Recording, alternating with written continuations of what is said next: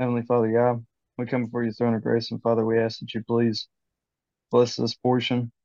Father, please and give us the words to speak and help us with understanding, as well as just guiding through everything that's stated in this portion, Father. We can't do this without your help, for we're men. And apart from you, I know that we're nothing. Father, please continue to raise up all those who need you and help them to lean on you more and see that you are the hope. Let your glory be shown through all. Father, please help Micah and Hannah as they're going through this pregnancy, and please help uh, CJ as he's taking care of the babies for Janny as she helps Micah and Hannah, and please help Janny as well. Father, please continue to bless every member of this group. Father, please continue to guide us closer and closer to you. Please help us to build a solid relationship with you on the foundation that is your Son. Father, we're thankful for your Son and everything that you do for us, and it's through him that we pray. In the Heavenly Father, in the name of you, Heavenly Father, we love you and we ask these things in the mighty name of Yeshua. Amen. Tongue twister. All right. Um, I'll go ahead and start. If anybody joins, say join. I'm going to go ahead and just read straight through the end of 47 there. It's just a couple passages, a couple verses, and then we'll go through 48. it says, I'll be reading out of the TS 2009. It says, And Jacob lived in the land of Mitzrayim 17 years. So the length of Jacob's life was 147 years. And the time for Israel to die drew near, and he called his son Joseph and said to him, Now if I have found favor in your eyes, please put your hand under my thigh and show loving commitment and trust or truth to me. Please do not bury me in Mitzrayim. He's basically asking to make an oath. But I shall lie with my fathers, and you shall take me up out of Mitzrayim and bury me in their burial place. And he said, I do as you have said. And he said, Swear to me. And he swore to him. And Israel bowed himself on the head of the bed. And after these events, it came to be that it was said to Joseph, See, your father is sick. And he took with him his two sons, Manasseh and Ephraim. And Jacob was told, See, your son Joseph is coming to you. And Israel strengthened himself and sat up on the bed. And Jacob said to Joseph, El Shaddai, Almighty Yah, appeared to me at Luz in the land of Canaan, and blessed me, and said to me, See, I am making you fruitful, and shall increase you, and make of you an assembly of peoples, and give this land to your seed after you as an everlasting possession. And now your two sons, Ephraim and Manasseh, who were born to you in the land of Mitzrayim before I came to you in Mitzrayim, are mine, as Reuben and, and Simon are mine, or Simeon. Your offspring, whom you shall bring forth after them, are yours, and let them be called by the name of their brothers in their inheritance. And I, when I came from Padan, yeah, Padan, Rachel died beside me in the land of Canaan on the way, when there was but a little distance to go to Ephrath. And I was buried, or I buried here, her there on the way to Ephrath, that is Bethlehem, Bethlehem. And Israel saw Joseph's sons and said, Who are these? And Joseph said to his father, They are my sons, whom Elohim has given me in this place. And he said, Please bring them to me, and let me bless them. And the eyes of Israel were dim with age, and he was unable to see. And he drew them near him, and he kissed them and embraced them. And Israel said to Joseph, I had not thought to see your face, but see, Elohim has shown me also your seed. So Joseph brought them from between his knees, and he bowed down his face, or with his face to the earth. And Joseph took them both, Ephraim with his right hand toward Israel's left hand, and Manasseh with his left hand toward Israel's right hand, and he brought them near him. And Israel stretched out his right hand and laid it on Ephraim's head, who was the younger, and his left hand on Manasseh's head, consciously directing his hands. For Manasseh was the firstborn. And he blessed Joseph and said, The Elohim before whom my fathers, Abraham and Yitzhak, Isaac, walked, the Elohim who has fed me all my life long to this day, the messenger who has redeemed me from all evil, bless the youths, and let my name be called upon them. in the name of my fathers, Abraham and, and Yitzhak, Isaac, and let them increase to a multitude in the midst of the earth. And when Joseph saw that his father laid his right hand on the head of Ephraim, it was evil in his eyes. And he took hold of his father's hand to remove it from the head of Ephraim to the head of Manasseh. And Joseph said to his father, Not so, my father, for this one is the firstborn. Put your right hand on his head. But his father refused and said, I know, my son, I know. He also becomes a people, and he also is great, and yet his younger brother is greater than he, and his seed is to become the completeness of the nations. And he blessed them on that day, saying, In you Israel shall bless, saying, Elohim make you as Ephraim and Manasseh. Thus he put Ephraim before Manasseh. And Israel said to Joseph, See, I am dying, but Elohim shall be with you, and bring you back to the land of your fathers. And I, I have given you one portion above your brothers, which I took from the hand of the Amorite with my sword and with my bow.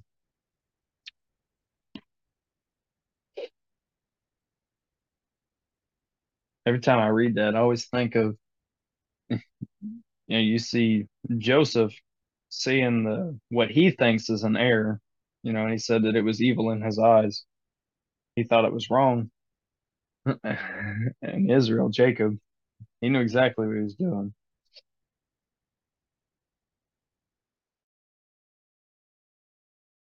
Just makes me think of, you know, times where we think that something's not the way that it should be, but God's always got everything figured out before us. Sometimes we don't see it to begin with. That just always comes to my mind.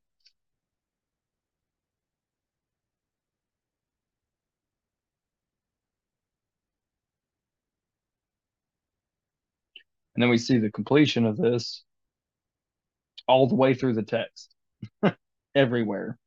Because Israel which is the 12 tribes, is typically, later on in the text, referred to as the northern tribes after the two house split. And it's also synonymous with the name Ephraim. And that right there is important. The fact that it says his seed is to become the completeness of the nations. Almost prophetic, if you will. Anybody have anything to add to this?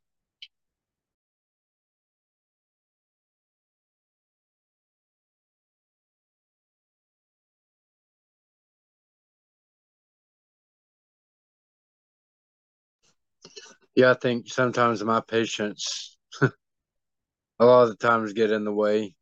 I don't, I can't see the big picture, and and my patience get in the way. And it's just like, okay, is this going to work out or is this not going to work out? Am I just wasting my time hoping for something that's not going to work out, or you know, Father knows all, and I'm sitting here like, okay, like, what am I doing here?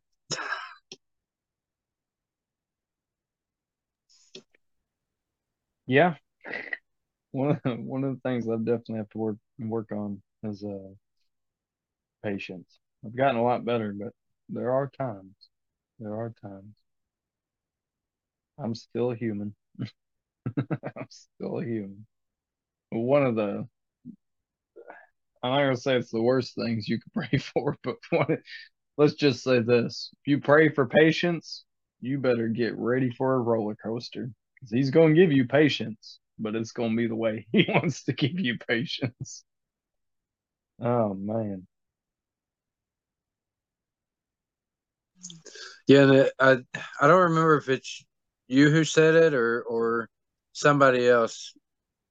They're like, "Never say never," because that's false. and you know, I've talked with you, Dustin, and you know, my wife is like, I'll never follow what you're following. And it's yeah. Mm-hmm. like, okay, never say never.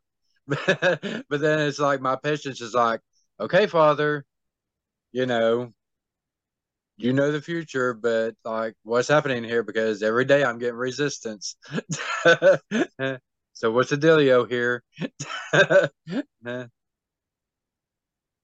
yeah. It's that's why I don't like these seasons. I'll just say that. I don't want to make too many comments about it. There's just there's too much back and forth and Yeah. That's why I said I think I'm in one of those in one of those seasons right now because it's just like I just feel out there right now. it,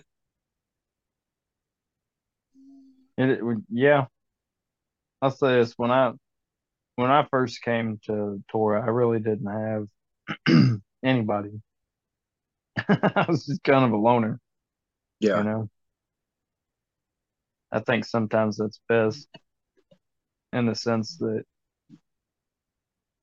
you know you get growth.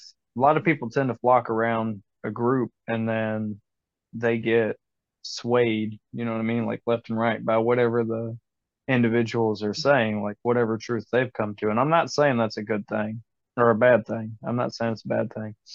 It is good to see other people's opinions, but typically it, it, it tends to get more frustrating. But when you actually sit down and study, which when you're a loner, you know, uh, Yeah.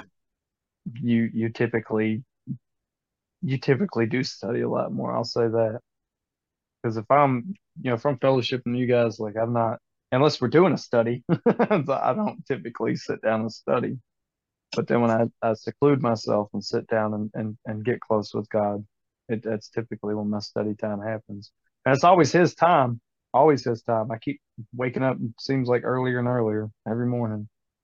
And it's like, what, what are you doing here, God? What are you trying to show me? You know, Right. wake up with a scripture on your mind, and then you're like, why? you know, so you go read it, and then like, you go down this rabbit trail like an hour and a half before you got work. Uh, trust me, I, I get that completely because it's just like I don't know if it's like my spiritual OCD or what, but it's like I'll start studying something and then my mind just goes rampant and I'm like in it for six hours and I'm like, okay. just like what I posted earlier, you know, about Paul, it seeming like Paul um, was um, um, Going backwards on his statements. Yeah, going backwards on his statements. It's just like, okay, this is where they get this, but it, we know, I know that can't be right. so But see, what- what you did there though that's that is the clear representation of how we should interpret second peter 3 14 through 18 because he, he says peter says the paul's mm-hmm. words some of them are difficult to understand in which untaught and untrained and i'm not saying that you're untaught and untrained but when you're studying these things or hearing them because i've I guess it's debatable whether you're actually supposed to study the things, but I do think that when you use these, it helps to better understand the New Testament in light of the Old Testament. But Right.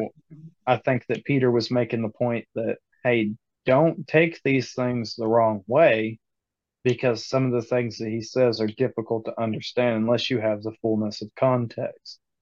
And I think that he was probably stressing the point that you understand the Torah. Don't take Right.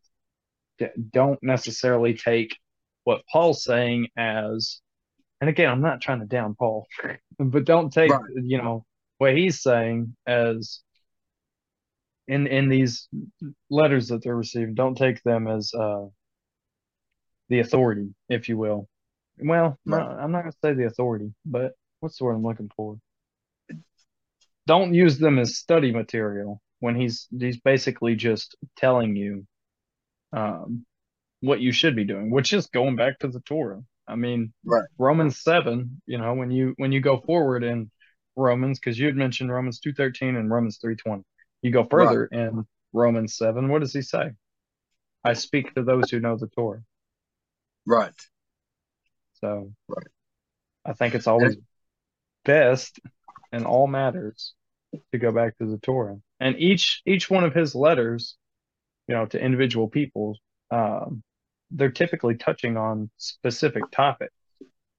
At least, if not as a whole, then at least different portions of it. He's speaking on specific topics. And you can take these topics, go back to the Torah, and see where that topic's found, study that out, go back to Paul's letters, and you go, oh, like Hebrews, tell people don't read Hebrews if you don't understand Leviticus because Right. it's about the priesthood. And if you don't understand the priesthood, you're going to take everything in Hebrews out of context, period. Right.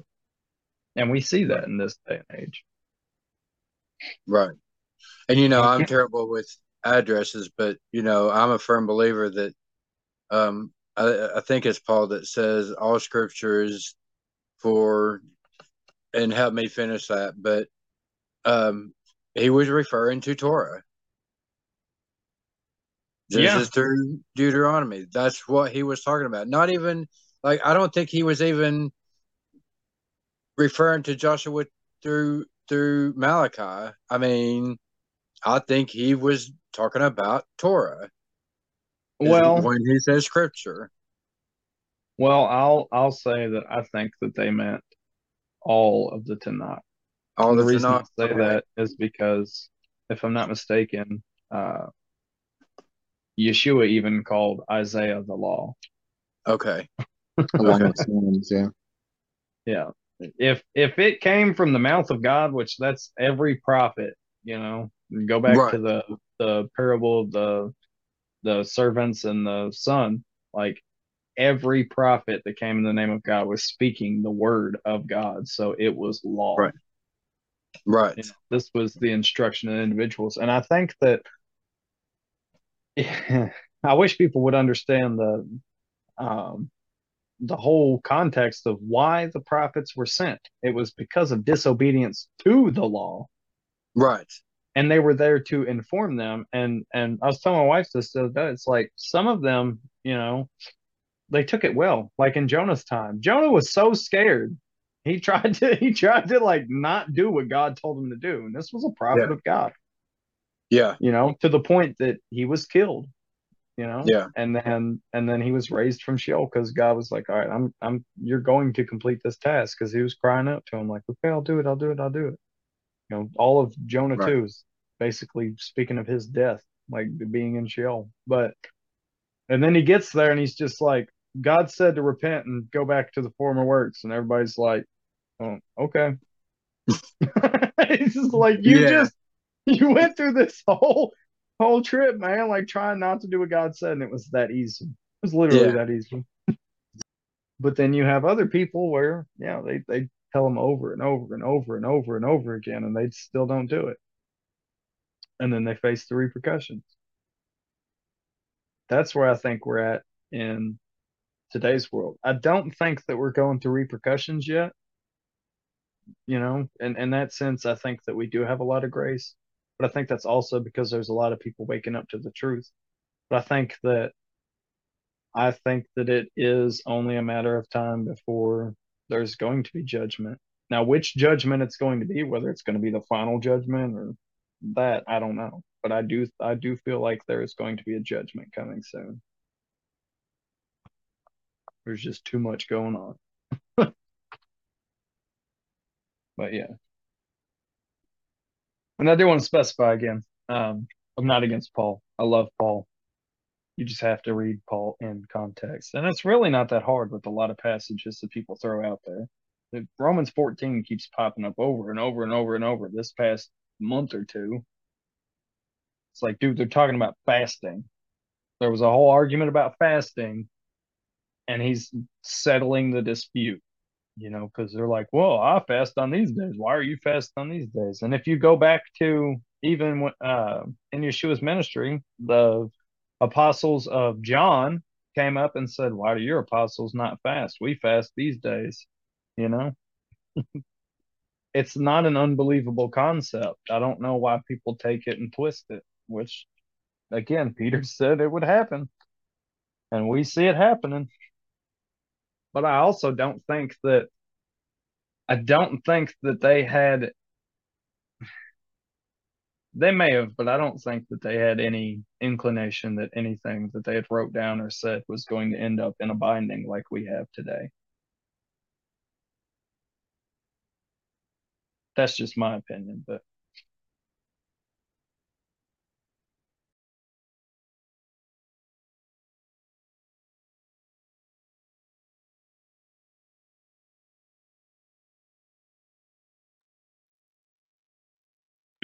All right.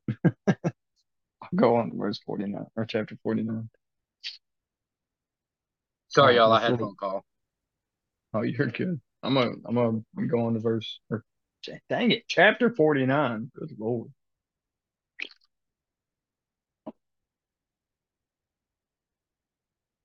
And Jacob called his sons and said, Gather together so that I declare to you what is to befall you in the last days. And gather together and hear, your sons of Jacob, or you sons of Jacob, and listen to Israel your father. Reuben, you are my firstborn, my power and the beginning of my strength, the excellency of exaltation and the excellency of power. Boiling like water, you do not excel, because you went up to your father's bed, then you defiled it. He went up to my couch. Simeon and Levi are brothers. Their weapons are implements of violence. Let my being not enter their council. Let my esteem not be united to their assembly, because they killed a man in their displeasure, and they lamed an ox in pleasure. Cursed be their displeasure, for it is fierce, and their wrath for it is cruel. I divide them in Jacob and scatter them in Israel. You, Judah, your brothers praise you. Your hand is on the neck of your enemies. Your father's children bow down before you. Judah is like a lion's cub. From the prey you have gone up, my son. He bowed down, he crouched like a lion, like a lion, and like a lion who does rouse him. The scepter shall not turn aside from Judah, nor an inscriber from between his feet until Shiloh comes, and to him is the obedience of peoples. Hmm. Binding his donkey to the vine, and his donkey's colt to the choice vine, he washed his garments in wine, and his robes in the blood of grapes. His eyes are darker than wine, and his teeth whiter than milk. Zebulun dwells at the seashore. He is for a haven for ships, and his border is unto Sidon. Issachar is a strong donkey lying down between two burdens, and he saw that a resting place was good, and that a land that the land was pleasant, and he inclined his shoulder to bear a burden, and became a subject to slave labor. Dan rightly divides or rightly rules his people as one of the tribes of Israel. Dan is a serpent by the way, an adder by the, by the path, that bites the horse's heels so that its rider falls backward. I have waited for your deliverance, O Yahweh. Gad, a raiding band raids him, but he raids its heel. Bread from Asher is rich, and he gives delicacies of a sovereign. Naphtali is a deer let loose. He gives words of elegance. Joseph is an offshoot of a fruit bearing tree, an offshoot of a fruit bearing tree by a fountain. His branches run over a wall, and the archers have bitterly grieved him, shot at him, and hated him. But his bow remained in strength, and the arms of his hands were made strong by the hands of the mighty one of Jacob. From there is a shepherd, the stone of Israel, from the El of your father, who helps you, and by the Almighty who blesses you with blessings of the heavens from above, blessings of the deep that lies beneath, blessings of the breast and of the womb. The blessing of your father have excelled, the blessings of your father have excelled the blessings of my ancestors, up to the limit of the everlasting hills. They are on the head of Joseph, and on the crown of the head of him who was separated from his brothers. Benjamin is a wolf that tears. In the morning he eats prey, and at night he divides the spoil. All these are the twelve tribes of Israel, and this is what their father spoke to them, and he blessed them. He blessed each one according to his own blessing, and he commanded them, and said to them, I am to be gathered to my people. Bury me with my fathers in the cave that is in the field of Ephron the Hittite, in the cave that is in the field of Machpelah, which is before me Mamre, in the land of Canaan, which Abraham bought with the field of Ephron the Hittite as a possession for a burial site. There they buried Abraham and Sarah his wife. There they buried Yitzhak and Rivkah his wife. And there I buried Leah, the field purchased and the cave which is in it, from the sons of Heth. And when Jacob ended commanding his sons, he drew his feet up into the bed and breathed his last and was gathered to his people. I want to point out something there too that I just, and I've read this passage 50,000 times. Genesis uh, 49:10 there it says, "The scepter shall not turn aside from Judah, nor an inscriber from between his feet." So that would be a scribe, would it not? Yep. Yeah. So I'm going to retract my statement firsthand in front of you guys. It very, very well may be the case that at least in the gospel messages, I'll say that, at least in the gospel messages, that it was meant to be documented.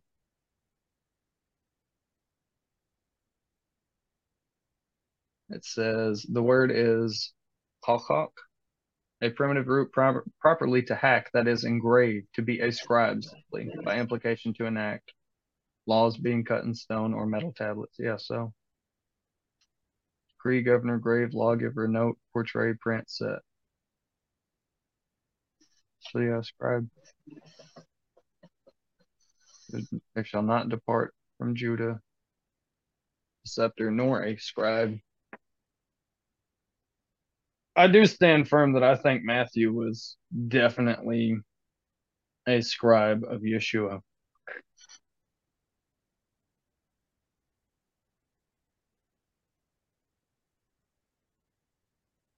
I still don't think that they personally thought that uh, anything that they wrote down was going to be binded together like it is. What a blessing it is, though. All praise to God. Agreed.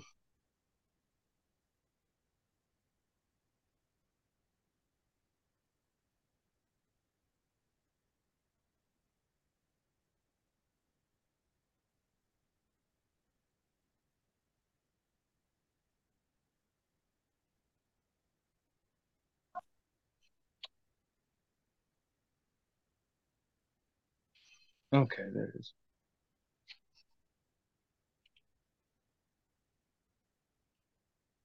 Just amazes me how how so many people doesn't see the Tanakh and everything that they that is in the New Testament. It baffles me. Right? Do they not realize what the footnotes are at the bottom of their page with little passages?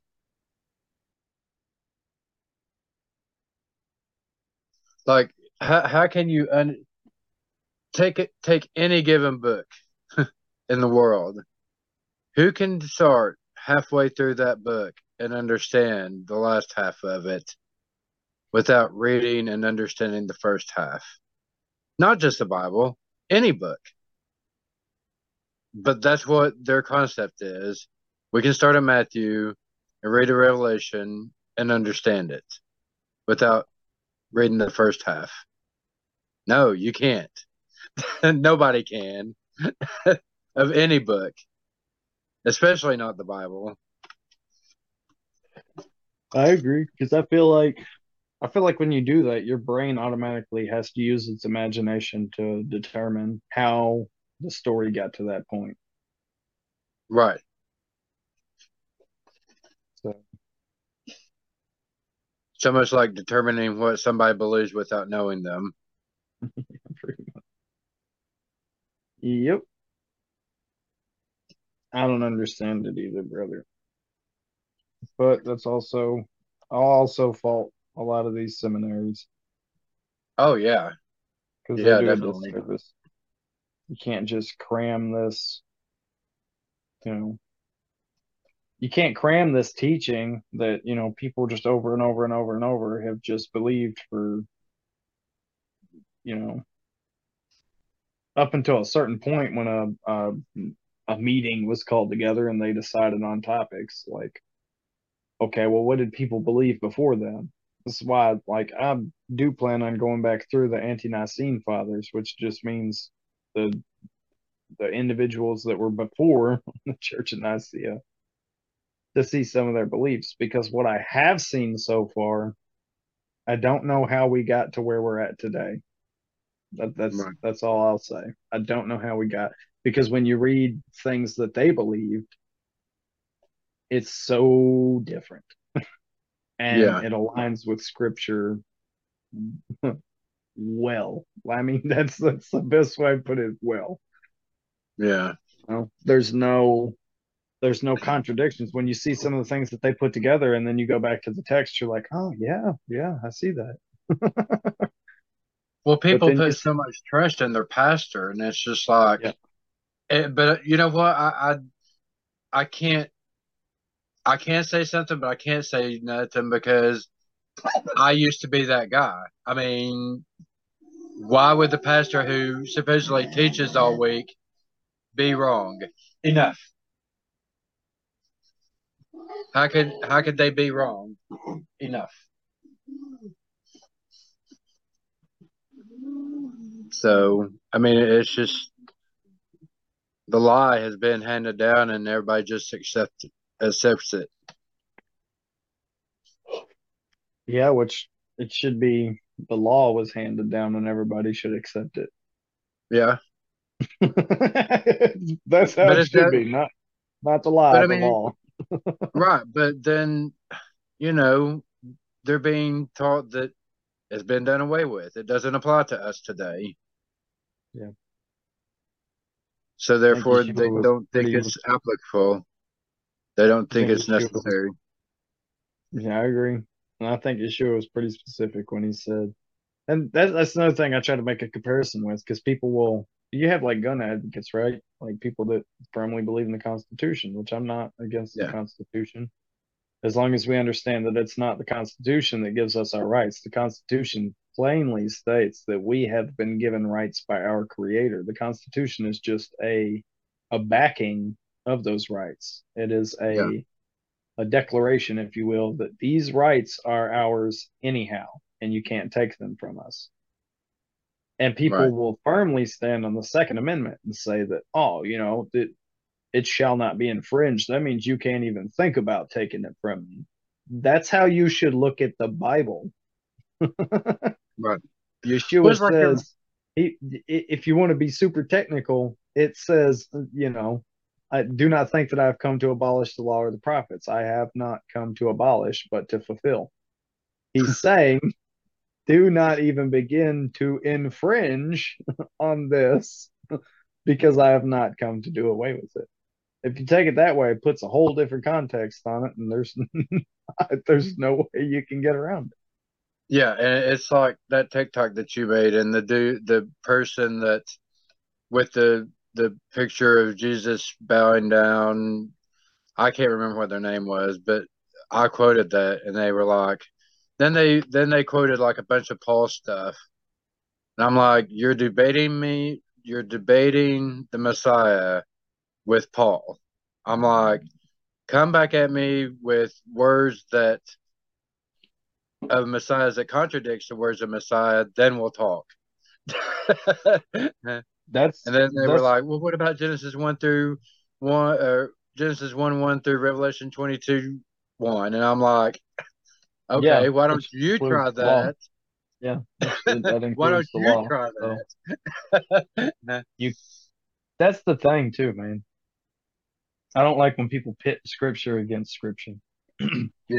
Scripture confirms other scripture. That's what it does. And that's what I try to tell people is if you're reading something and your understanding contradicts anything else, even if there are five things that agree with each other, but you come across one thing that seems to contradict it, it is your understanding. And I Right. suggest that you stop there and try to make that passage make sense with the other five because it's not going to nullify it. You know, right. all scripture confirms the rest of scripture, but it has to harmonize. And this, when they do that, it causes it causes people to be correct. They're wrong, but it causes people to seem correct at least that the scriptures contradict themselves. Because when I first came back into the faith, that's that's kind of the mentality that I had because I'm reading because I started from the beginning. You know, I was like, all right, if I'm going to get back into the faith, I need to start from the beginning of the book. You know, and this is before I came to Torah and I get to these passages where it's talking about don't eat pork, don't eat this and that, and then I'm watching these pastors on on YouTube, and they're like, "Oh, this has been done away with," and I'm like, "How? I don't see No. that." It hasn't, yeah. and and that's you know when I when I started this walk, um, I started with uh, Rabbi Steve Berkson with MTOI, and that's one thing that I've carried with me that he has said. You know, if you've got five verses, and one of them seems to contradict those five verses, it's wrong. Throw it out. or at least throw your at least throw your understanding of that. right. Right. But people don't do that. No. No.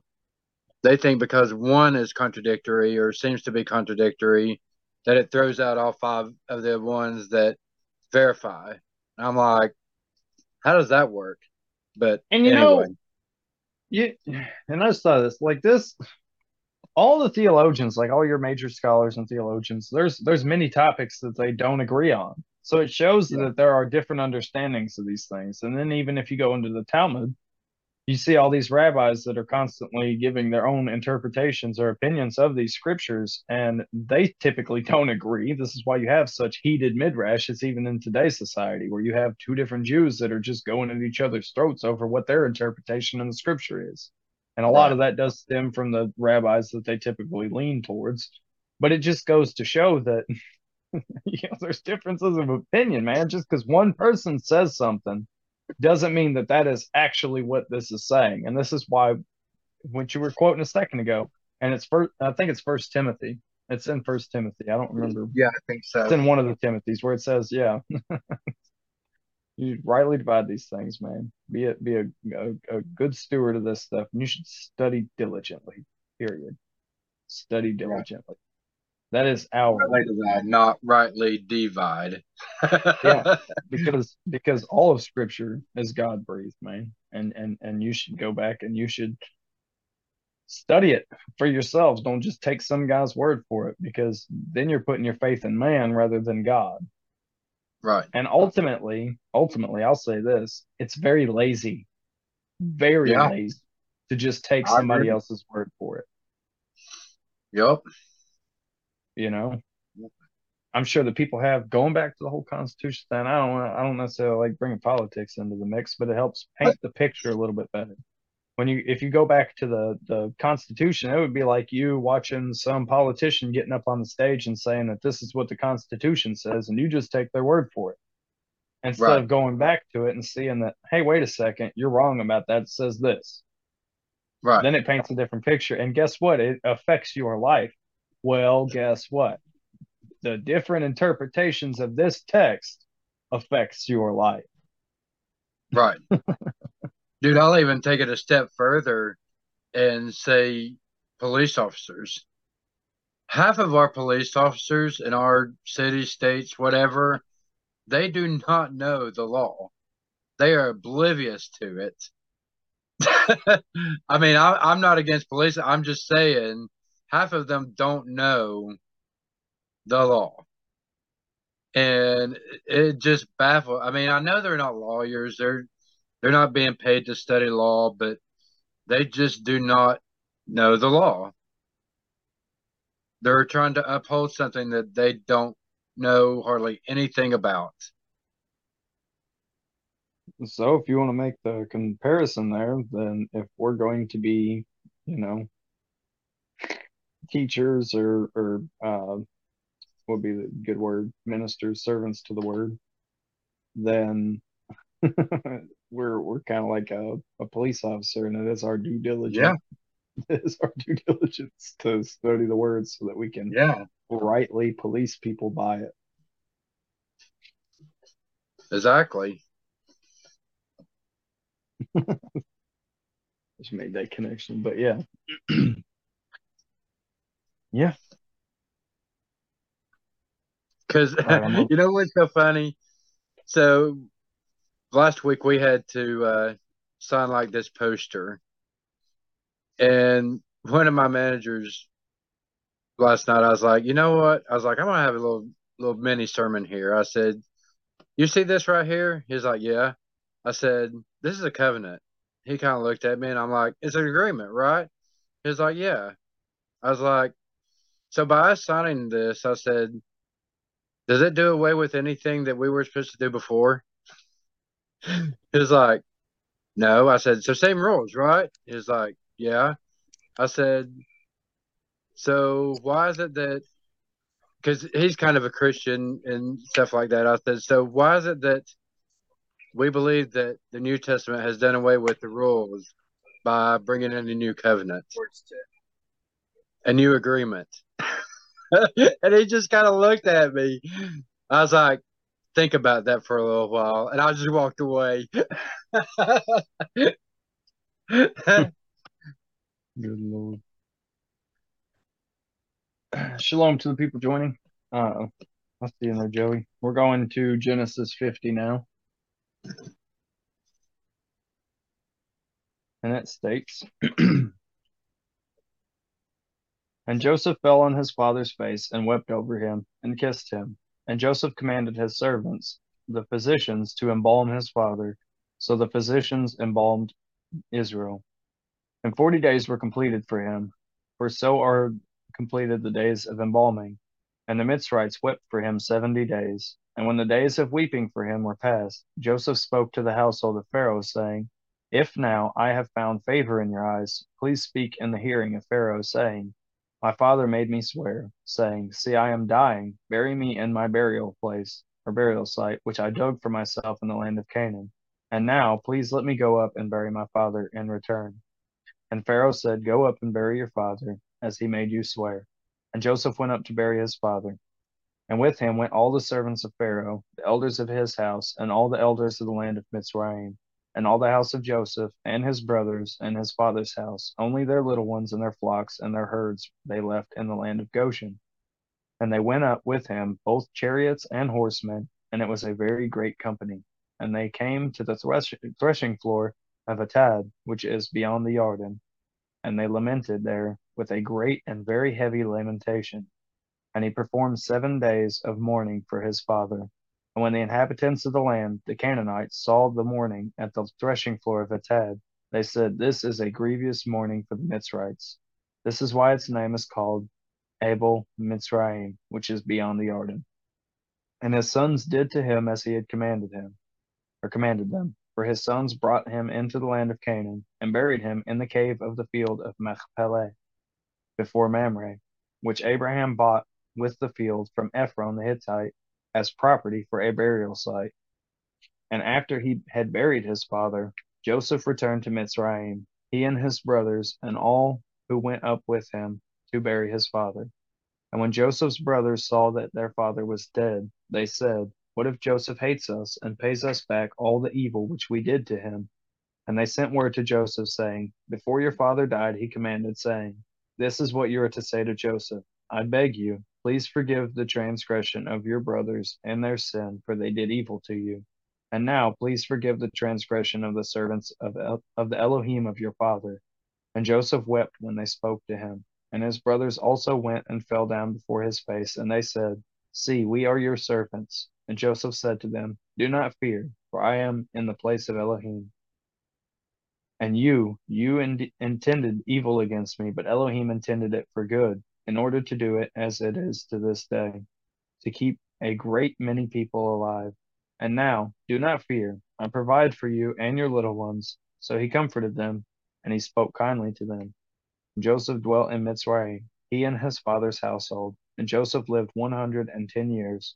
And Joseph saw Ephraim's children to the third generation, the generation of Machir, son of Manasseh, were also born on Joseph's knees.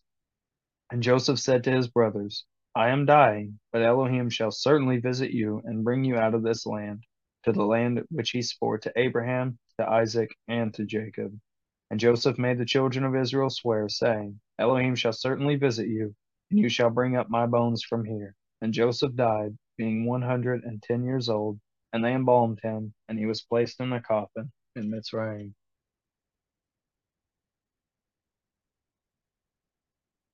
And that's the end of that part of it. So, question Do you see the definition of evil in this passage? Of evil? Yeah.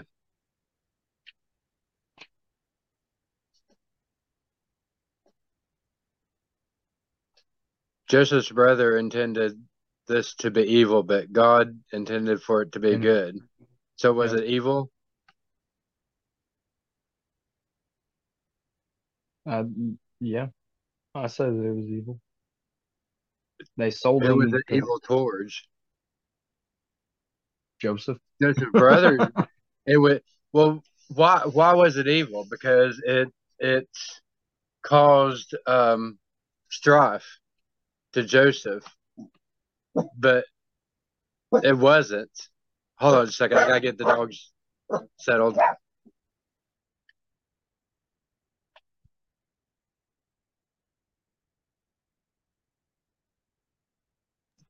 So evil is is something that might be let me reword it good intentions. So we know that that pig isn't um we know that pig isn't food. So if someone brings us this ha- ham sandwich do they get have good intentions on feeding us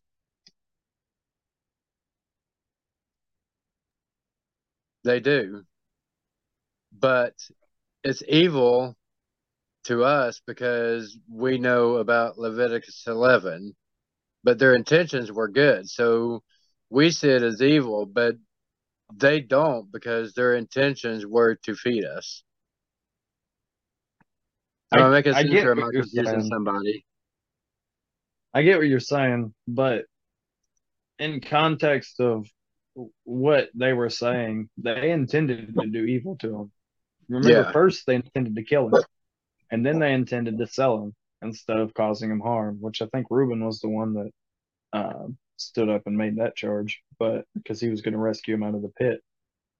Um, so they did intend to do evil, but we have to remember, and this is where a lot of people, a lot of people tend to uh, kind of go against God because they don't understand that all evil is meant for the good he uses every purpose, you know, because evil does come from God. He allows things to happen, but it's always for his greater benefit. You know, sometimes we fail to see the bigger picture. So, like in this example, remember he had the vision of his brothers serving him, and they basically mocked him and were jealous of him. Like, even his father, you know, they're like, you know, certainly we're not going to serve you but then we see that at the end of it, that's exactly what happened. But the in between is what kind of got a little wonky because he was sold as a slave. He was, you know, imprisoned twice. So, oh yeah, it was twice, wasn't it? Yeah. Uh, yeah. So it was evil, but it was all for the greater good. You know? Right. Right as I guess what I'm the, trying to say is, is evil a perception?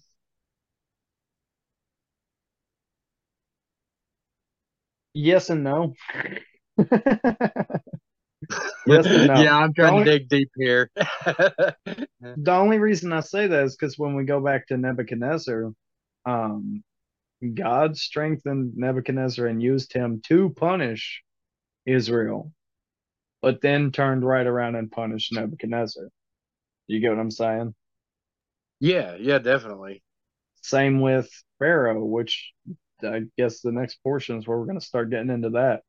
He literally he raised Pharaoh up to be the greatest in the world before he made a public show of him right. so that the whole world would see the mightiness of Almighty Yah.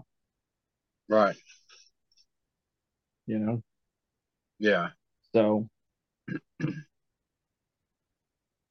evil can be a perception. Some people might think that something's happening, and this is just there's this great evil that's befallen me, but we can't dwell on that because it very well may, may be that the evil that's befalling you has to take place so that something greater can happen. And we see this with all the, you know, the individuals that the hope, love, and peace message, which I'm not against hope, love, and peace. But what I'm saying is, they'll, you know, sometimes bad things have to happen so the good things can happen. That is true.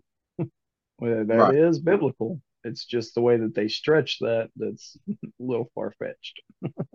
right. The whole I'm saved now and nothing bad is going to happen to me. Yeah. Look at Job. I mean, look at Job, man. Yeah. He had all of his sons, all of his children died in one day. One day. Abraham died of a sickness. That's why. Things happen, man. Things happen. But don't ever count God out. Yep. He's there. He's there. You gotta keep your faith in it. As I always tell people the Job mentality. This sucks. Praise Yah. Right. Right. You praise him in the good times as well as the bad times because he's always there. And we're going to go through trials as well as, you know, we're definitely going to go through persecution. And that's not just people saying that, you know, you're in a cult or whatever. I get that a lot. Right. That's not persecution, man. But we will go through persecution. But in the end, we come out victorious. That's what matters. Because Yep, yep. because God sent his son and he was victorious. We have hope in that. All right. Joshua 19 is the next part.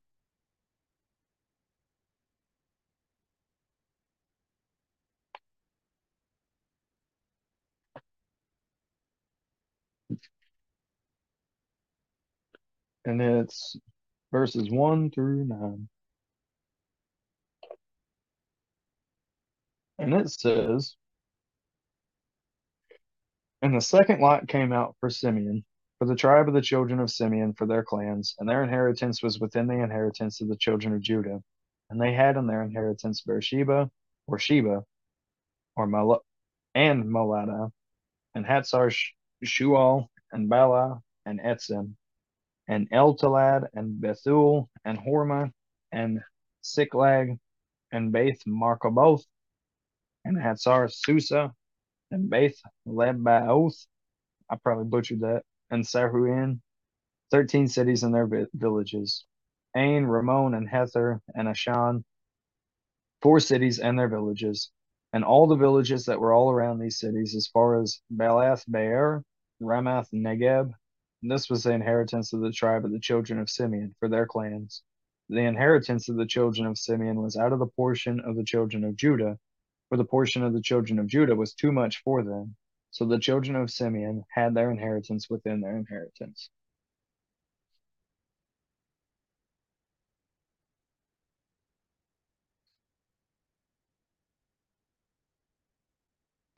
Pretty self explanatory. Now we're going to go to First Kings 2.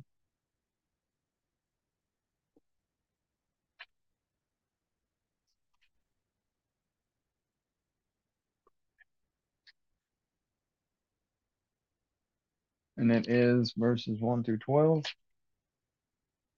it says, And the days of David drew near to die, and he commanded Shalomo, Solomon, his son, saying, I am going the way of all the earth, and you shall be strong, and be a man, and guard the charge of Yahweh your Elohim, to walk in his ways, to guard his laws, his commands, his right rulings, and him and his witnesses, as it is written in the Torah of Moshe, so that you do wisely all that you do, and wherever you turn, so that Yahweh does establish his word which he spoke concerning me, saying, If your sons guard their way to walk before me in truth with all their heart and with all their being, saying, There is not to cease a man of yours on the throne of Israel.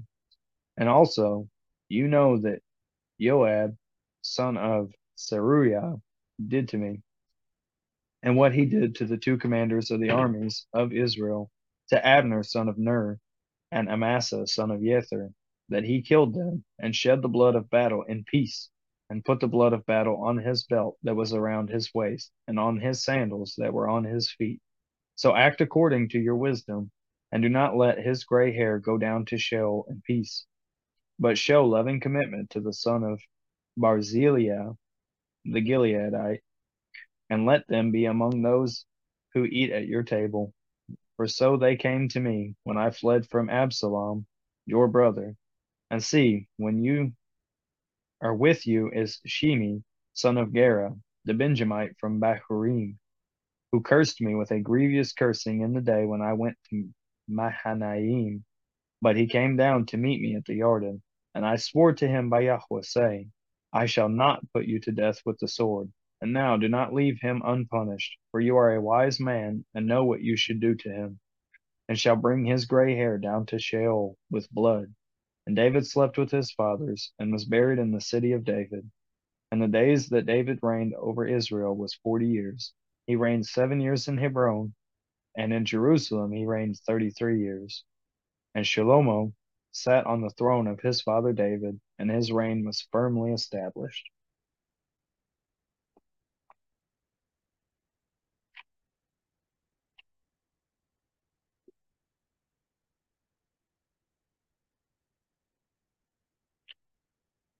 That's how we should be uh how we should be instructing our children. That whole first portion there. Guard over the commands, diligently keep the law.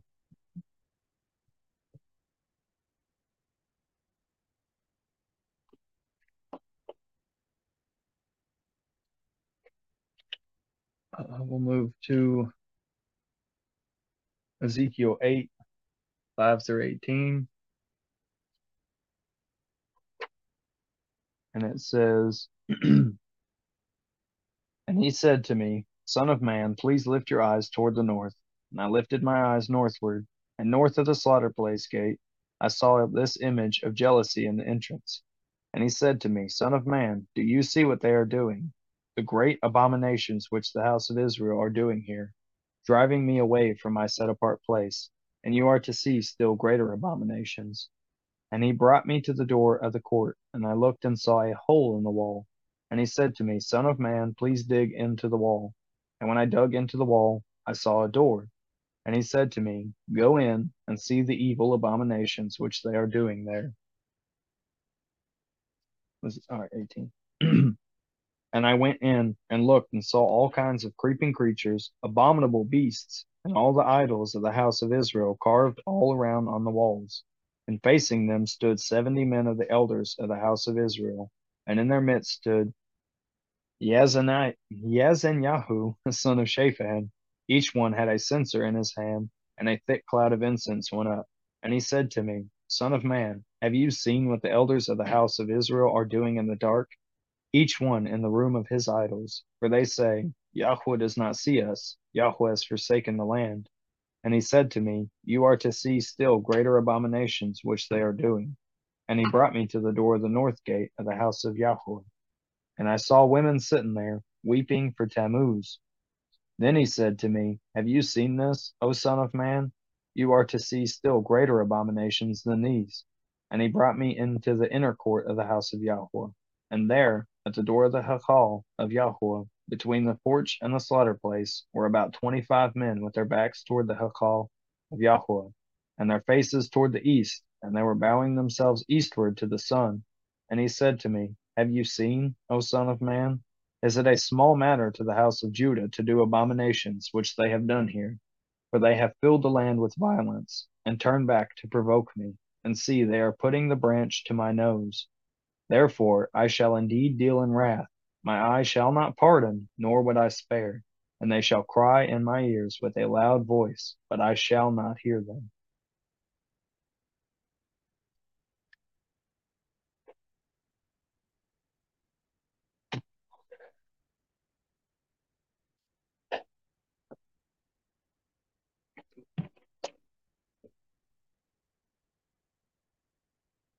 I think this speaks to the importance of why we should be obedient. Was it Proverbs 28 9? He returns his way his ear from hearing the Torah, even as uh, prayers an abomination. One of the reasons that we do diligently obey is naturally because we love the Father. But another important reason is because if we don't, then he won't hear our voice. Period.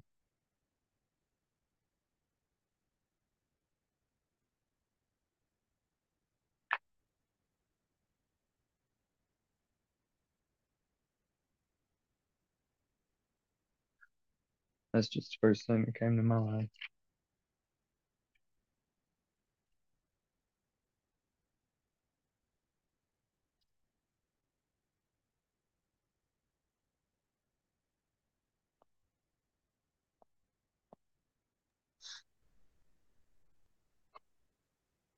Caught me off guard with your Shalomo. Shlomo. Yeah, I did not know Solomon's name was just Shalom with a hay at the end. Yeah. Shlomo. Just means completeness or righteousness, effectively, it, as a verb, but as a noun, it means peace or whatever completeness. Yeah, it's roughly the same. But yeah, kind of interesting. That was funny. Yeah, Could you imagine being named Shlomo? Shal Shaleme, Shalema, Shaleme is more accurate. I don't know why they write it Shalomo. Shaluma is how they write it right here. Yeah.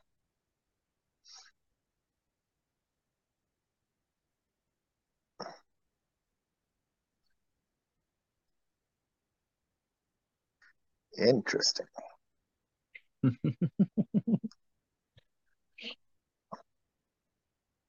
Yeah. I wouldn't want to be named Shlomo. Which I mean, Yeah. yeah, if you go back Weird, to the root, weird spelling of it. Yeah. you go back to the root, being peaceful, I guess. I guess that's not Yeah. bad. To be or Uh, make whole or complete. Let's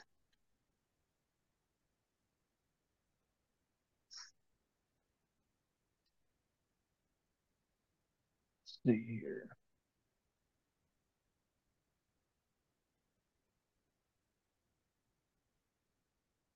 Apparently, Muslim also means the same thing.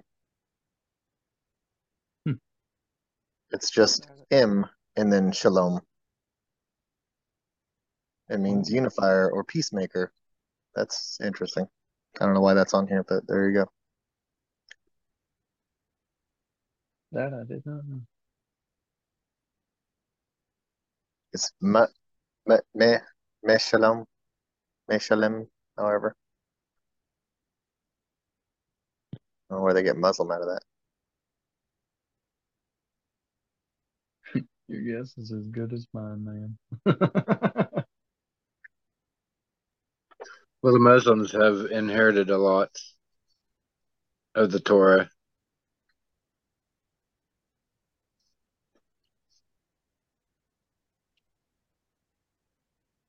They're way off on a lot of it, but then you do see Torah in a lot of of it.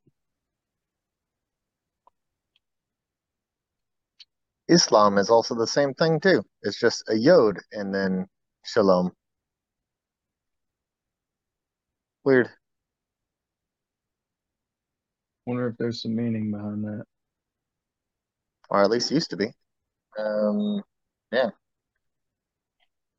Same with Jerusalem, of course. But yeah, it's in a lot of names.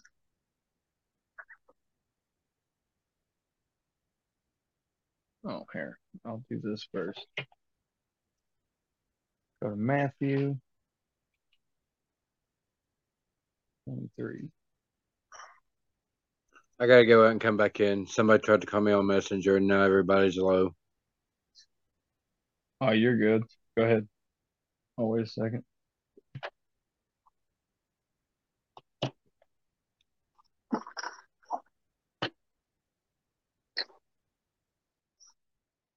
All right. Now that you're back, sir, I'll read Matthew 23, 34 through 36. and it states, Because of this, see, I send you prophets and wise men and scholars of Scripture.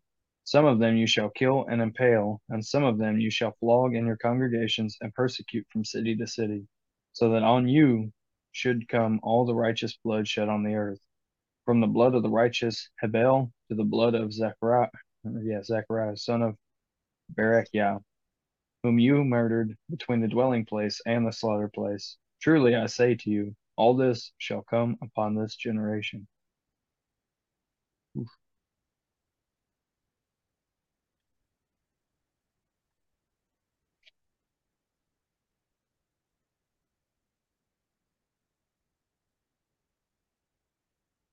And John 10, 1 to 42.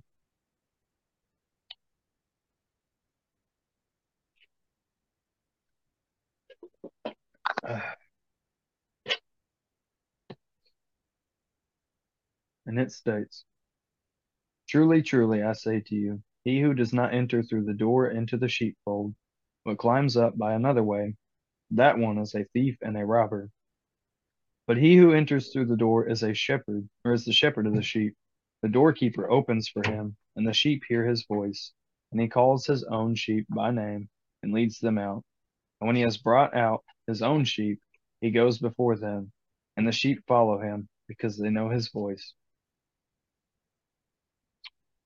And they shall by no means follow a stranger, but shall flee from him, because they do not know the voice of strangers. Yeshua used this figure of speech, but they did not know what he had been saying to them. Yeshua therefore said to them again, Truly, truly, I say to you, I am the door of the sheep. All who came before me are thieves and robbers, but the sheep did not hear them. I am the door. Whoever enters through me, he shall be saved, and shall go in and shall go out and find pasture. The thief does not come except to steal and to slaughter and to destroy. I have come that they might possess life, and that they might possess it beyond measure. I am the good shepherd. The good shepherd lays down his life for the sheep, but the hireling, and not being, yeah, not being a shepherd, one who does not own the sheep, sees the wolf coming and leaves the sheep and flees, and the wolf snatches the sheep and scatters them. Now the hireling flees because he is a hireling and is not concerned about the sheep. I am the good shepherd, and I know mine, and mine know me, even as the Father knows me, and I know the Father, and I lay down my life for the sheep. And other sheep I have which are not of this fold, I have to bring them as well, and they shall hear my voice, and there shall be one flock, one shepherd. Because of this the Father loves me, because I lay down my life in order to receive it again. No one takes it from me, but I lay it down myself. I have authority to lay it down, and I have authority to receive it again. This command I have received from my Father. Again, there came a division from among the Yehudim because of these words, and many of them said, He has a demon and is mad. Why do you listen to him? Others said, These are not the words of one possessed by a demon. Is a demon able to open the eyes of the blind? At that time, the Hanukkah, the feast of dedication, came to be in Jerusalem, and it was winter, and Yeshua was walking in the set apart place, in the ports of Sh- Shalomo. There you go. So the Yehudim surrounded him and said to him, How long do you keep us in suspense? If you are the Messiah, say to us plainly. Yeshua answered them, I have told you, and you do not believe. The works that I do in my Father's name, they bear witness concerning me, but you do not believe, because you are not of my sheep, as I said to you. My sheep hear my voice, and I know them, and they follow me. And I give them everlasting life, and they shall by no means ever perish, and no one shall snatch them out of my hand. My Father, who has given them to me, is greater than all, and no one is able to snatch them out of my Father's hand. I and my Father are one. Again the Yehudim picked up stones to stone him. Yeshua answered them, Many good works I have shown you from my Father. Because of which of these do you stone me? The Yehudim answered him, saying, We do not stone you for a good work, but for blasphemy, and because you, being a man, make yourself Elohim. Yeshua answered them, Is it not written in your own Torah, I said you are you are Elohim? If he called them Elohim, to whom the word of Elohim came, and it is impossible for the scripture to be broken, do you say of him whom the Father set, set apart and sent into the world, You are blaspheming, because I said I am the Son of Elohim? If I do not do the works of my Father, do not believe me. But if I do, though you do not believe me, be, believe the works, so that you know and believe that the Father is in me, and I in him. Therefore they were seeking again to seize him, but he went forth out of their hand, and went once more to the other side of the Jordan, to the place where John was immersing at the first, and there he stayed. And many came to him and said, John indeed indeed did no sign, yet all that John said about this man was true, and many believed in him there.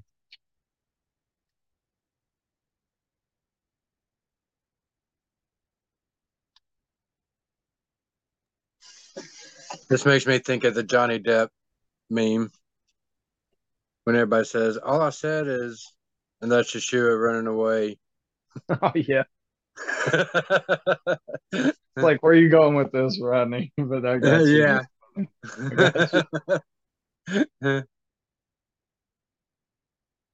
like it's all about voice recognition. If you don't study your Bible, you're not going to hear the Father's voice. You're not going to know. Yeah. If it, if you say it, that if if all that Old Testament stuff doesn't apply, you're not hearing the Father's voice.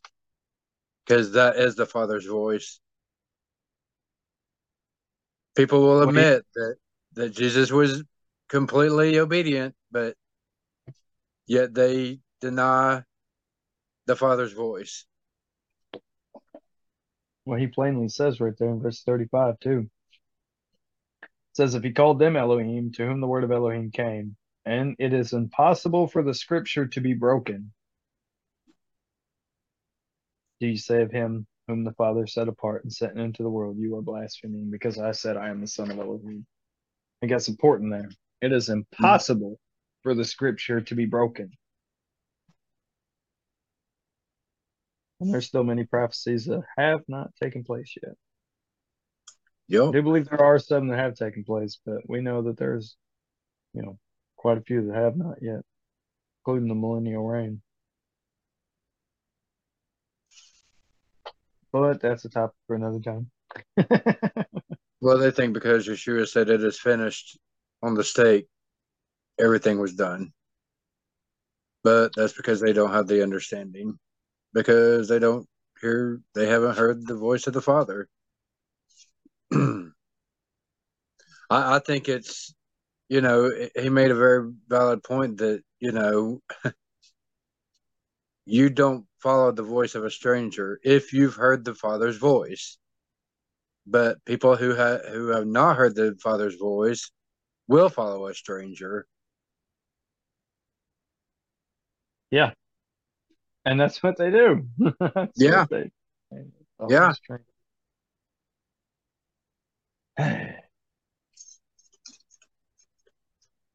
Like I, I, I don't just try to pick on Christianity. I mean, I do, but I don't. I get it because that's where I came from. But it's just like, uh, people read, study. I'm, I'm easier on people that aren't actively teaching. Yeah. But I'm a lot harder on people that are teaching. Yeah especially individuals that call themselves pastors. Uh, yeah, themselves pastors. If you're going to be a pastor. The whole idea of pastor, I mean, the root of it is what pasture, right? You are a a shepherd of sheep, essentially. That's your role. If you are shepherding sheep, then you're supposed to protect them in a in a physical sense and a metaphorical sense. You're supposed to keep them from harm physically, and you're supposed to keep them from harm with all the extra nonsensical doctrine that goes on in this world. That is your goal. That is your job. Right. And if you're not doing that, and I see that you're not doing that, I'm going to say something because that's also my job. They might not be my sheep but it may it may very well be that you are mishandling your title and your role over these sheep. And I don't like that. Uh, That's where I come in and, and love. And love does sometimes take firm correction. I've had to be firmly corrected multiple times. Yeah. It's just part of it, man. I mean, I can I can think of an individual on TikTok right now and I won't mention any names, but you know,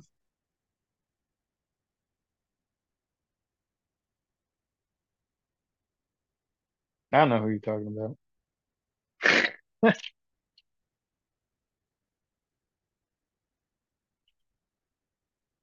That's the thing, man. All we do is pray for him. And again, corrects them if we see error because it, it again, it, it may very well be that somebody sees you correcting an individual that is teaching wrong, and then they go and they look it up themselves, and then they realize, oh, they are wrong because it says this.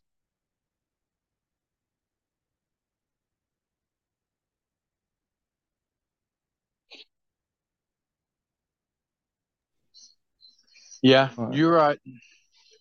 But uh, I'm gonna have to hop off here. My ride is here. I wasn't expecting for another 20 minutes.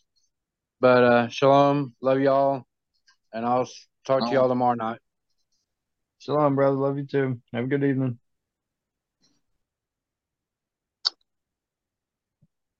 We got technically two more passages. I'm gonna read John Yeah. 13 then. Go ahead. Go ahead.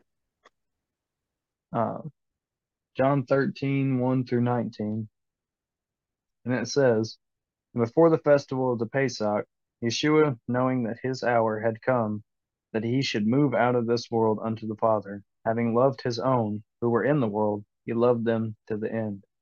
And supper ta- taking place, the devil having already put it into the heart of Judah from Kiriath, Judas, son of Simeon, to deliver him up. Yeshua, knowing that the Father had given all into his hands, and that he had come from Elohim and was going to Elohim, rose from supper and laid aside his garments. And having taken taken a towel, he girded himself.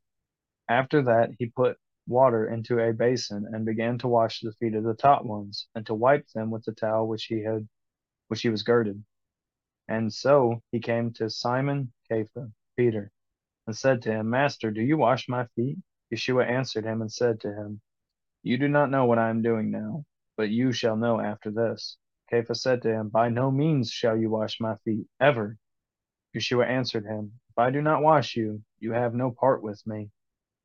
Simon Kepha said to him, Master, not my feet only, but also my hands and my head. Yeshua said to him, He who has had a bath does not need to wash except his feet, but is clean altogether. And you are clean, but not all of you. For he knew who would deliver him up. So he said, You are all you are not all clean. So he went, or so when he had washed their feet and taken his garments and sat down again, he said to them, Do you know what I have done to you? You call me teacher and master, and you say, Well, for I am. Then if I, master and teacher, have washed your feet, you also ought to wash one another's feet. For I gave you an example, that you should do as I have done to you. Truly, truly, I say to you, a servant is not greater than his master, nor is an emissary greater than he who sent him. If you know these teachings, blessed are you if you do them. I do not speak concerning all of you. I know whom I have chosen, but that the scripture might be filled. He who eats bread with me has lifted up his head or his heel against me. Now I say to you before it takes place, that when it does take place, you shall believe that I am.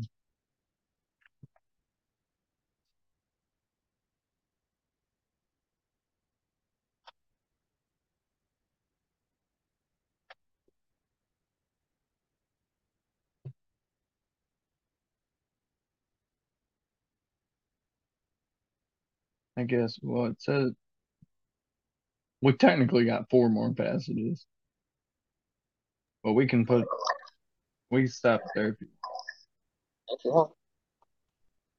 Huh? If you want. You got Jubilees or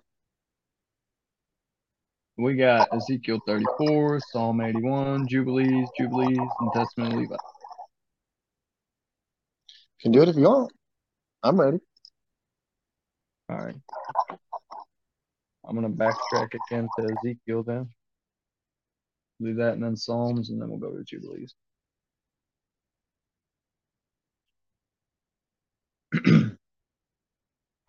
Ezekiel 34, and that's the whole passage. All right.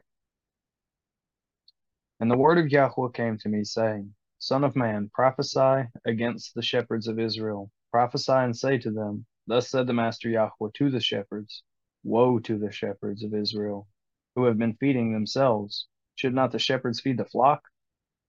You eat the fat and you put on the wool. You slaughter the fatlings. You do not feed the flock.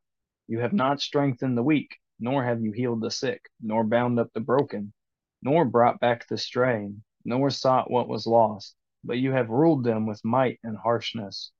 And they were scattered because there was no shepherd, and they became food for all the beasts of the field when they were scattered.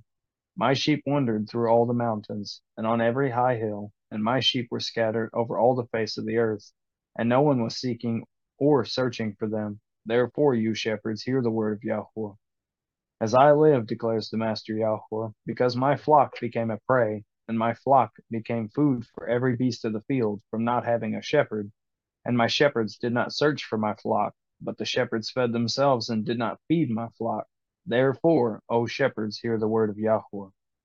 Thus said the Master Yahweh, See, I am against the shepherds, and shall require my flock at their hand, and shall make them cease feeding the sheep and the shepherds shall feed themselves no more. And I shall deliver my flock from their mouths, and they shall no longer be food for them.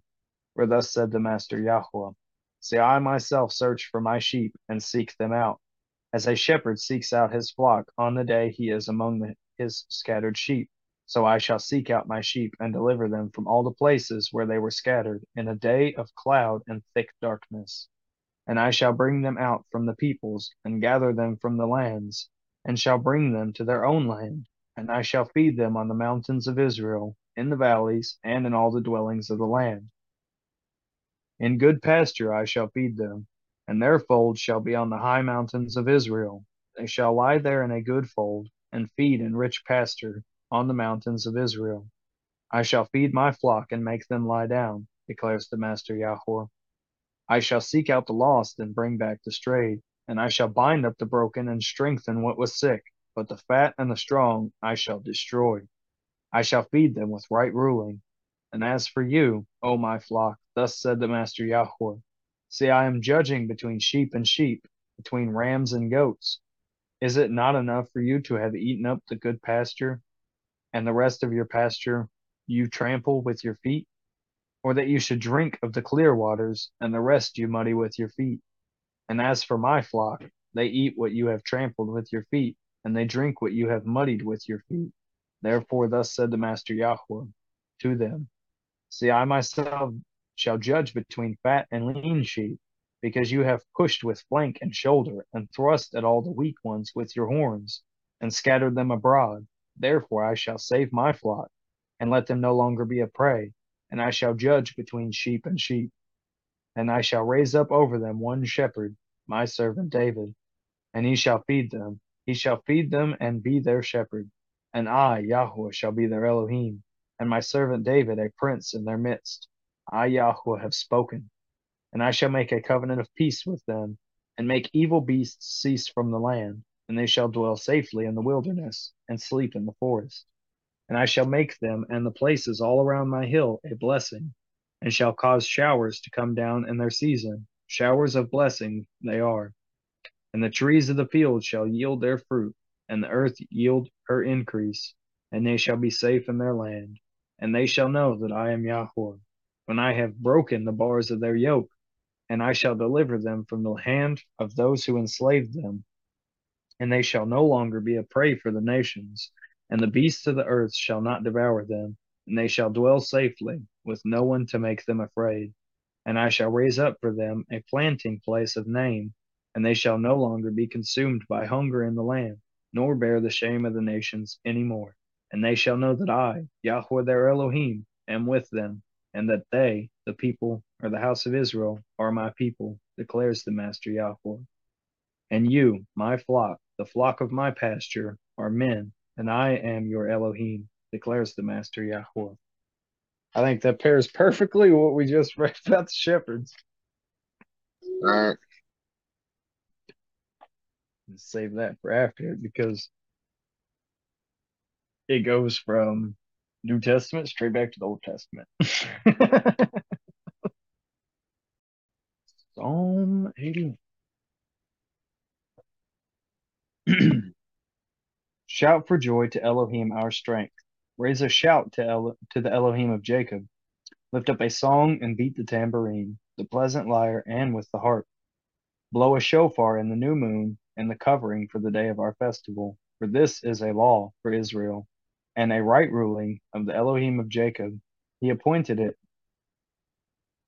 in Yehoseph for a witness when he went throughout the land of Mitzrayim.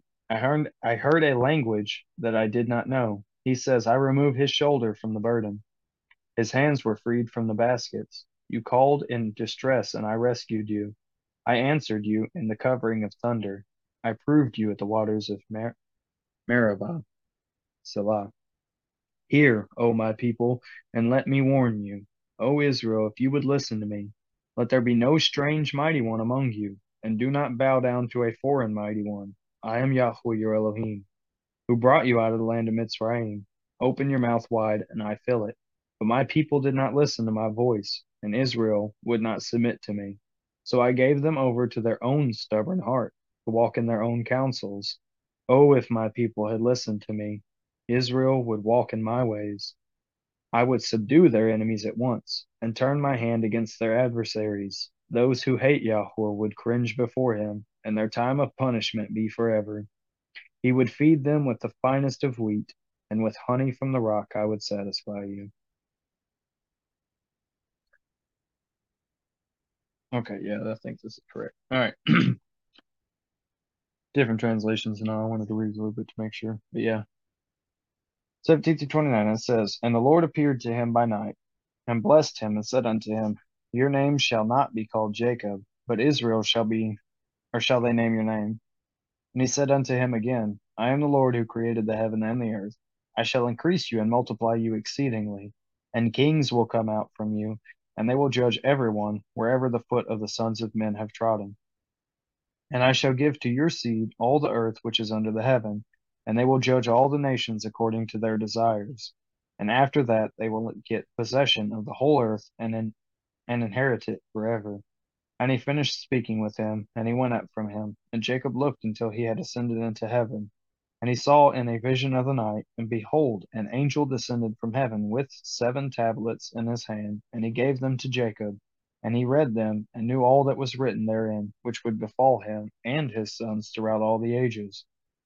And he showed him all that was written on the tablets, and said unto him, Do not build this place, and do not make it an eternal sanctuary, and do not dwell here for this is not the place. Go to the house of Abraham your father, and dwell with Isaac your father until the day of the death of your father. For in Egypt you will die in peace, and in this land you will be buried with honor in the sepulchre of your fathers, with Abraham and Isaac. Fear not, for as you have seen and read it, thus will it all be. And do not write down everything. Yeah, and, and do you write down everything as you have seen and read? And Jacob said, Lord, how can I remember all that I have seen and read? And he said unto him, I will bring all things to your remembrance. And he went up from him, and he awoke from his sleep, and he remembered everything which he had read and seen. And he wrote down all the words which he had read and seen. And he celebrated there yet another day, and he sacrificed thereon according to all that he sacrificed on the former days, and called its name Addition, for this day was added and the former days he called the feast. And thus it was manifested that it should be.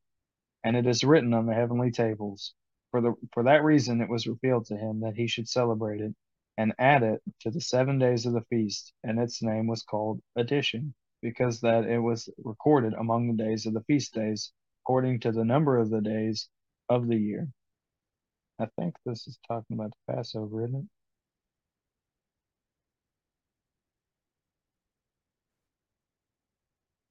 And it came to pass that after Jacob died, the children of Israel multiplied in the land of Egypt, and they became a great nation, and they were of one accord in heart, so that brother loved brother, and every man helped his brother. And they increased abundantly and multiplied exceedingly, ten weeks of years, all the days of the life of Joseph. And there was no Satan, nor any evil, all the days of the life of Joseph, which he lived after his father Jacob. For all the Egyptians honored the children of Israel all the days of the life of Joseph.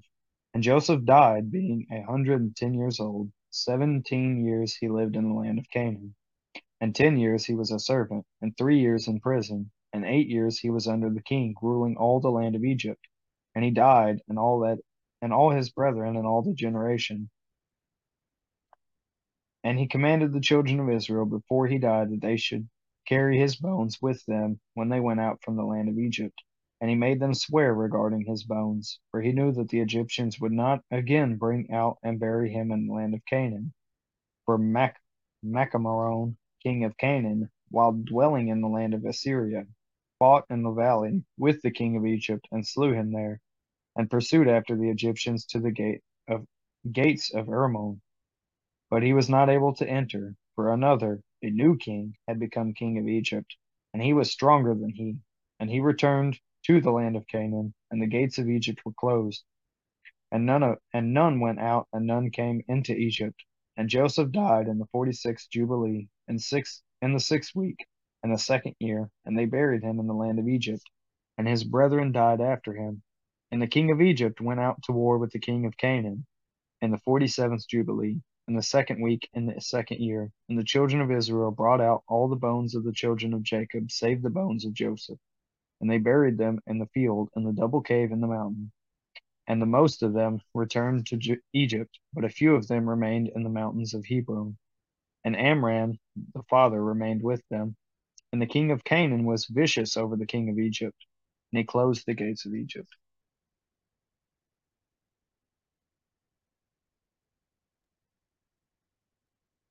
And this is where it basically shows that an, an Assyrian came in to rule Egypt.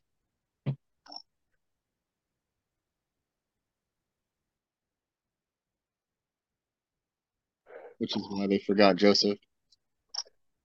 Well, it also shows because they brought his bones out. But as far as I know, it doesn't state that in 66 canon. That he that they brought his bones? Yeah, that's what it just said. Yeah, they did.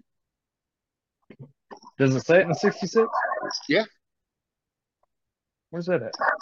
In Exodus, maybe Deuteronomy and Joshua as well, I believe.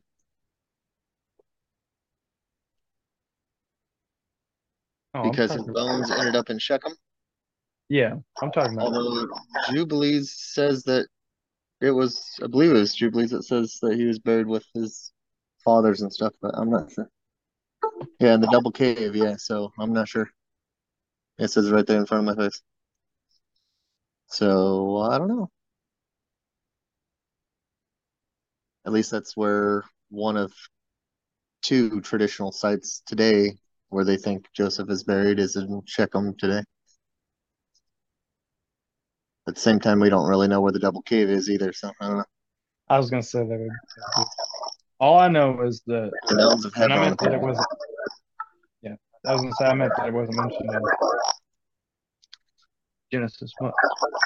Right. I know they don't mention a new king in Genesis. Yeah, they don't mention it. It just says that they forgot about Joseph. But this kind of explains why they did, because a foreigner came in. Because it seemed like that king was good. It seemed like he was a righteous guy. But yeah, that changed. Changed pretty dramatic. Yeah, and I know in an Egyptian record it does show that a couple times that Assyrians and Babylonians came in, but everybody's conquering everybody. The Testament.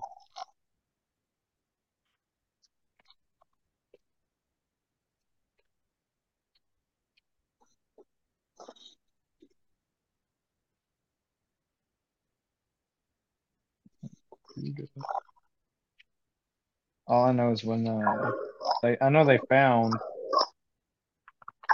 the sepulcher of Joseph, or what was supposed to be.